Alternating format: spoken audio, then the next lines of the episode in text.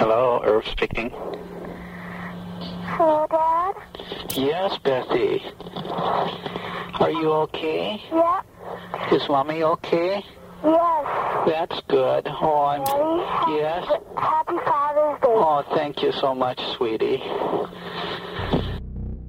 اللي توك سمعته هو تسجيل صوتي مروع نشرتها الاف بي اي لبنت عمرها ثمانية سنوات كانت مفقودة ومختطفة هي وأمها لفترة طويلة فجأة اتصلت على أبوها تهنئها باليوم العالمي للأب الأب ما هو مصدق مصدوم مو مصدق إنه قاعد يسمع صوت بنته مو متوقع إنهم لسه على قيد الحياة يحاول يتمالك أعصابه وما يبكي على الهاتف.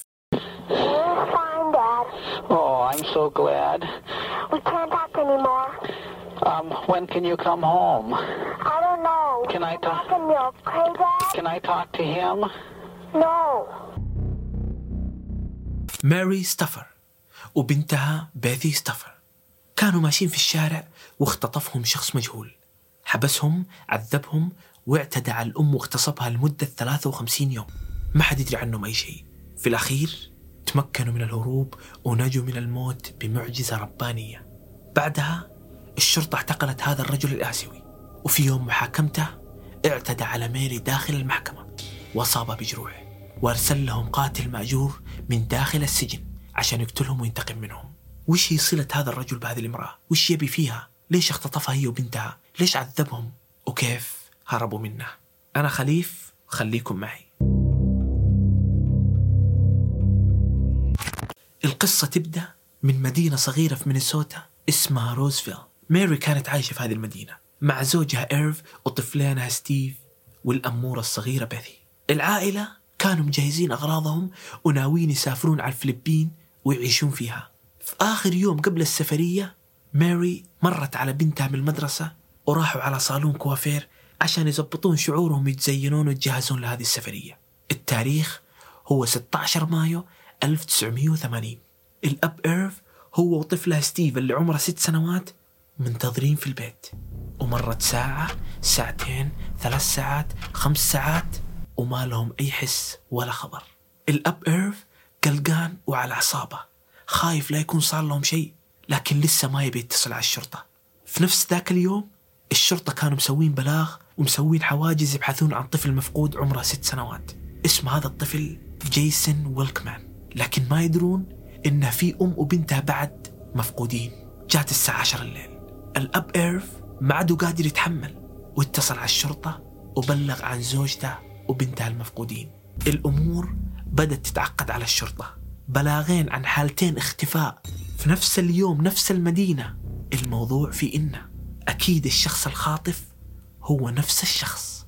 ويمكن يكون قاتل متسلسل.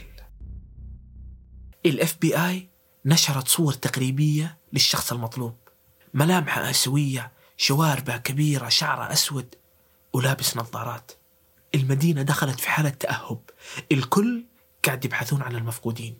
فرق بحث على الأرض حواجز للشرطة في كل مكان ومروحيات في اليوم الثاني حصلوا على سيارة ميري متروكة في مكان مهجور بين الأشجار. بحثوا داخل السيارة فتشوا في كل مكان ولا وجدوا أي شيء. ما في أي أثر للمفقودين. مرت ثلاثين يوم على الاختطاف. والأب إيرف وابنها في البيت فاقدين الأمل. ما في أي خبر. عن الأم وبنتها. التاريخ 15 يونيو 1980 الموافق اليوم العالمي للأب. رن الهاتف. الخاطف سمح للطفلة بثي. باتصال أخير بأبوها. تهنئه باليوم العالمي للأب. اتفاجأ إيرف لما سمع صوت بنته. كأنها قاعد تودعه باتصال أخير قبل لا الخاطف يتخلص منهم. Um, when can you come home? I don't know. Can I Dad? Can I talk to him? No. Okay, you call again. Okay. Bye. Bye bye, sweetie. مدة الاتصال أقل من دقيقة من الصعب على الإف بي آي يتبعون هذا الاتصال اللي صار بالضبط يوم الاختطاف هو إنه ميري وبنتها طالعين من الصالون ورايحين لسيارتهم وفي مواقف السيارات طلع من أمامهم رجل على بالهم انه بيسالهم سؤال وطلع مسدسه وبتهديد السلاح طلعهم لسيارتهم. وبالغص وبالقوة طلع معهم السيارة. هذا الرجل موجه سلاحه نحو الطفلة.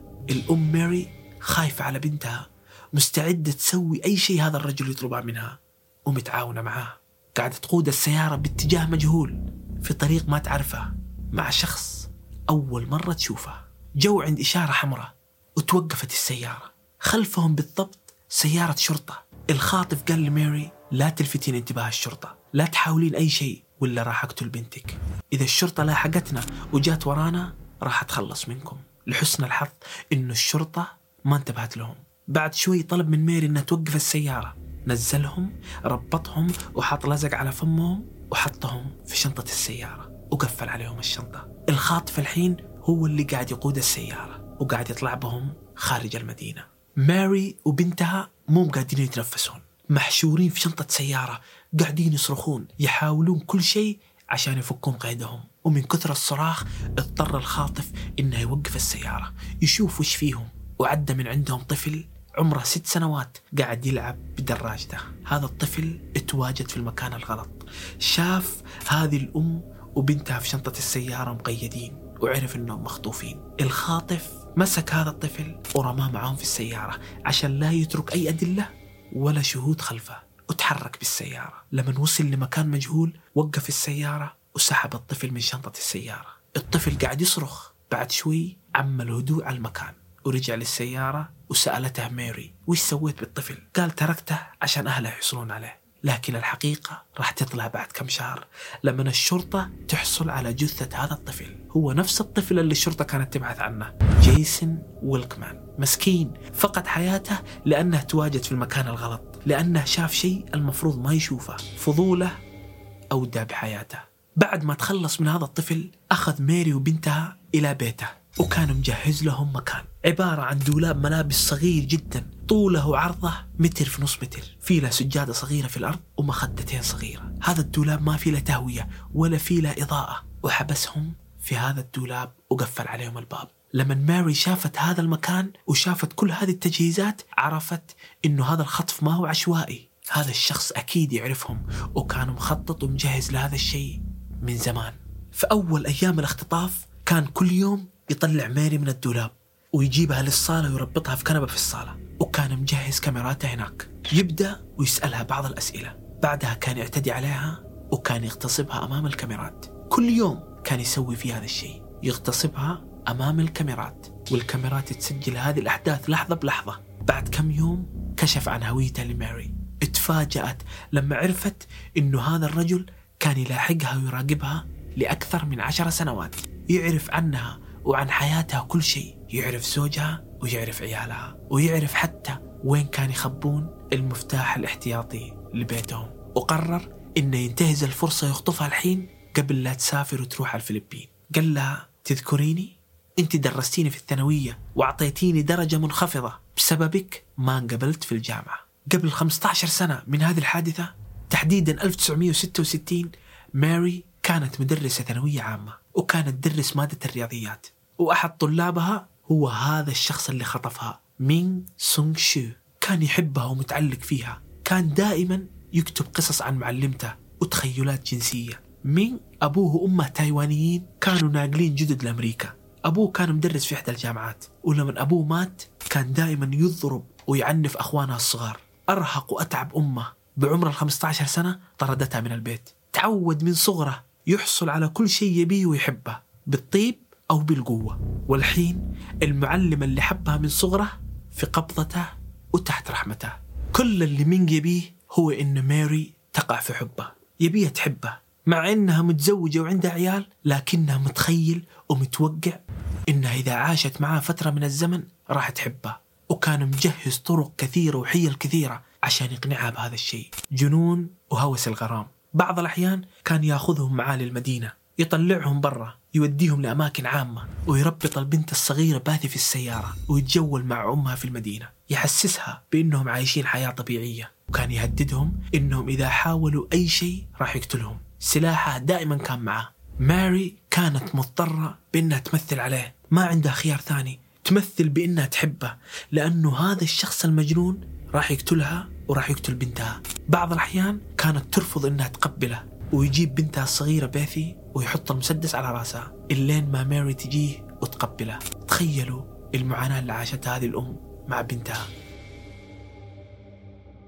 اليوم الخمسين من الاختطاف ولسه ما في أي أخبار عنهم. مينغ طلعهم معاه في رحلة أخيرة. يتفرجون ألعاب نارية. متخيل إنهم إذا قضوا أوقات ممتعة مع بعض ميري راح تحبه. كانت دائما تشوف سيارات الشرطة لكن ما كانت تتجرأ إنها تكلم الشرطة. متأكدة إنه هذا الشخص المجنون راح يقتلها. بعد هذه الليلة ماري عرفت إنه خلاص فات الأوان. من المستحيل النجاة. هذا الشخص راح يقتلهم قريب وكان لازم عليها إنها تخاطر بكل شيء عشان تهرب من هذا الشخص. في اليوم الثالث والخمسين مين كان في العمل. ماري وبنتها مقفل عليهم في الدولاب. ماري استخدمت أظافرها وسحبت المسامير من أقفال الدولاب وقدروا يطلعون من الدولاب. اتصلت على الشرطة من نفس تلفون الخاطف وقالت لهم بأنه أنا ماري ستافر وأكيد قاعد تبحثون عني وأعطتهم العنوان كامل. الشرطة جو للموقع وحوطوا البيت بالكامل. ماري وبنتها بيثي كانوا متخبين ورا سيارة. وحصلتهم الشرطة وهذه المشاهد الأولية اللحظات الأولى من النجاة. بعد 53 يوم من الاختطاف هذه صورهم وهم مكبلين ومربطين بالسلاسل.